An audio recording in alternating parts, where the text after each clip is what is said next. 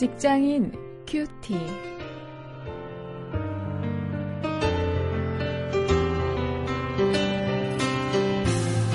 안녕하십니까. 참 좋은 날 5월 11일 여러분과 함께 말씀을 묵상할 원용일 목사입니다. 오늘 출애굽기 14장 10절부터 31절 말씀을 가지고 구원을 주제로 해서 하나님이 행하시는 구원을 지켜보라 이런 제목으로 말씀을 묵상하시겠습니다.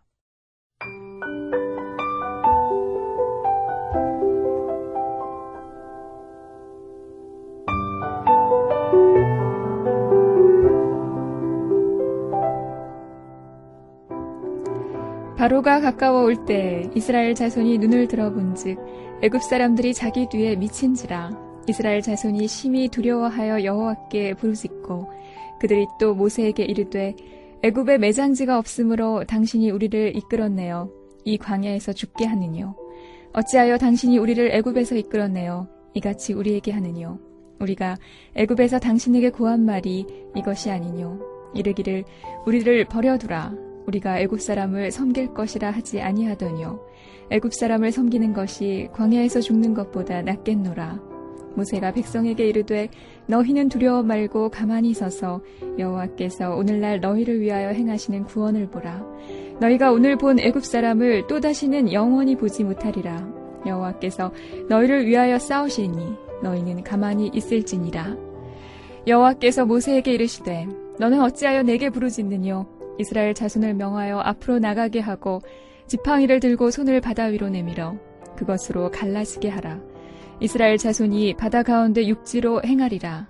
내가 애굽 사람들의 마음을 강팍게 할 것인지 그들이 그 뒤를 따라 들어갈 것이라. 내가 바로와 그 모든 군대와 그 병거와 마병을 인하여 영광을 얻으리니 내가 바로와 그 병거와 마병으로 인하여 영광을 얻을 때에야 애굽 사람들이 나를 여호와인 줄 알리라 하시더니 이스라엘 진 앞에 행하던 하나님의 사자가 옮겨 그 뒤로 행함에 구름 기둥도 앞에서 그 뒤로 옮겨 애굽 진과 이스라엘 진 사이에 이르러 서니 저편은 구름과 흑암이 있고 이편은 밤이 광명하므로 밤새도록 저편이 이편에 가까이 못하였더라.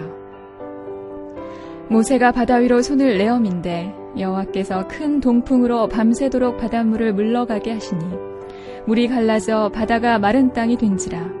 이스라엘 자손이 바다 가운데 육지로 행하고 물은 그들의 좌우에 벽이 되니 애굽 사람들과 바로의 말들 병거들과 그 마병들이 다 그 뒤를 쫓아 바다 가운데로 들어오는지라. 새벽에 여호와께서 불구름 기둥 가운데서 애굽 군대를 보시고 그 군대를 어지럽게 하시며 그 병과 바퀴를 벗겨서 달리기에 극난하게 하시니 애굽 사람들이 가로되 이스라엘 앞에서 우리가 도망하자 여호와가 그들을 위하여 싸워 애굽 사람들을 치는도다. 여호와께서 모세에게 이르시되 내 손을 바다 위로 내어 밀어 물이 애굽 사람들과 그 병거들과 마병들 위에 다시 흐르게 하라 하시니 모세가 그 손을 바다 위로 내어 밀매 새벽에 미쳐 바다의 그 세력이 회복된지라 애굽 사람들이 물을 거스려 도망하나 여호와께서 애굽 사람들을 바다 가운데 엎으시니 물이 다시 흘러 병거들과 기병들을 덮되 그들의 뒤를 쫓아 바다에 들어간 바로의 군대를 다 덮고 하나도 남기지 아니하였더라. 그러나 이스라엘 자손은 바다 가운데 육지로 행하였고 물이 좌우에 벽이 되었었더라. 그날에 여호와께서 이같이 이스라엘을 애굽 사람의 손에서 구원하심에 이스라엘이 바닷가의 애굽 사람의 시체를 보았더라. 이스라엘이 여호와께서 애굽 사람들에게 베푸신 큰 일을 보았으므로 백성이 여호와를 경외하며 여호와와 그 종 모세를 믿었더라.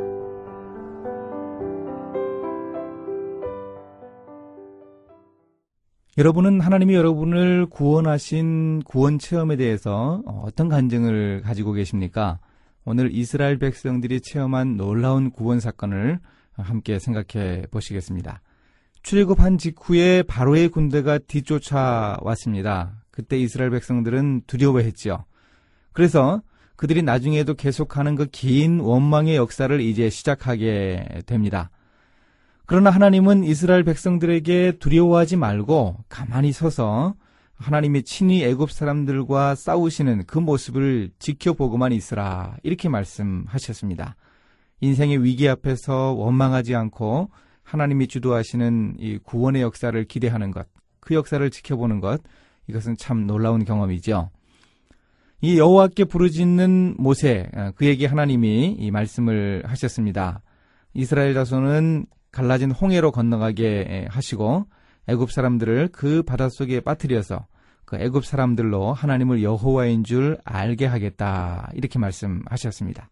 하나님이 자신의 백성을 구원하시는 이 놀라운 역사를 통해서 이 세상 사람들도 하나님의 놀라운 능력과 역사를 경험하게 됩니다. 이 출애굽 사건 그리고 이제 오늘 우리가 보는 홍해 도화 사건 이 사건을 보면서 어, 하나님의 놀라운 역사를 우리가 확인할 수 있습니다.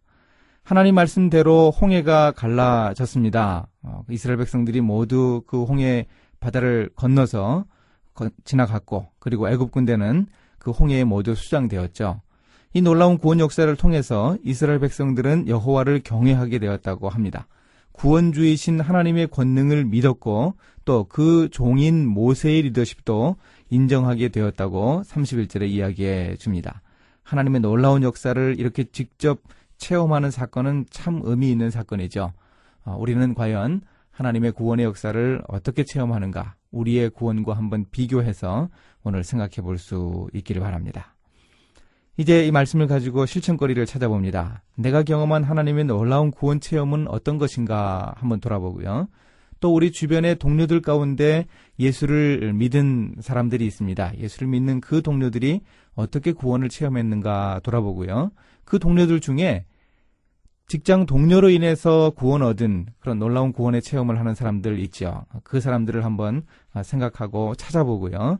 어, 또 우리가 그런 동료들을 만들어 내기 위해서 어, 정말 구원을 전하는 하나님의 놀라운 복음을 전하는 어, 그런 일을 할 수 있어야 하겠습니다. 이제 함께 말씀을 가지고 기도하시겠습니다. 하나님, 제가 어려움이 있다고 원망하기에 앞서서 제 인생의 위기나 제가 겪는 문제보다 훨씬 크신 하나님, 그런 능력을 가진 하나님을 의지하는 믿음을 주시옵소서.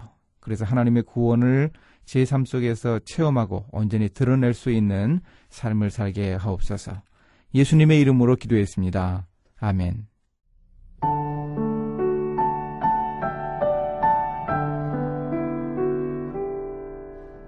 성경에 나오는 기적 이야기를 전혀 믿지 않는 한 교사가 학생들에게 이렇게 가르쳤어요. 성경에 나오는 기적들은 실제로 있었던 일은 아니에요. 예를 들어 이스라엘 백성들이 갈라진 홍해를 건넜다는 이야기만 해도 사실은 발목 정도밖에 잠기지 않는 갈대밭을 건넌 것이랍니다. 그런데 멀리서 보니 마치 바다를 건넌 것으로 보인 것이죠. 그러자 뒷자리에 앉아 있던 한 학생이 손을 들고 말했습니다. 그렇다면 저는 기적을 베푸신 하나님을 찬양합니다. 선생님이 화난 표정을 참으며 그 이유를 물었죠. 그 학생이 대답했습니다. 만약 이스라엘 백성들이 건넌 바다가 무릎까지도 잠기지 않는 얕은 바다였다면 그 뒤를 따라 홍해에 들어간 애국 군대가 모두 물에 빠져 죽은 것이야말로 분명히 하나님의 기적 아닙니까?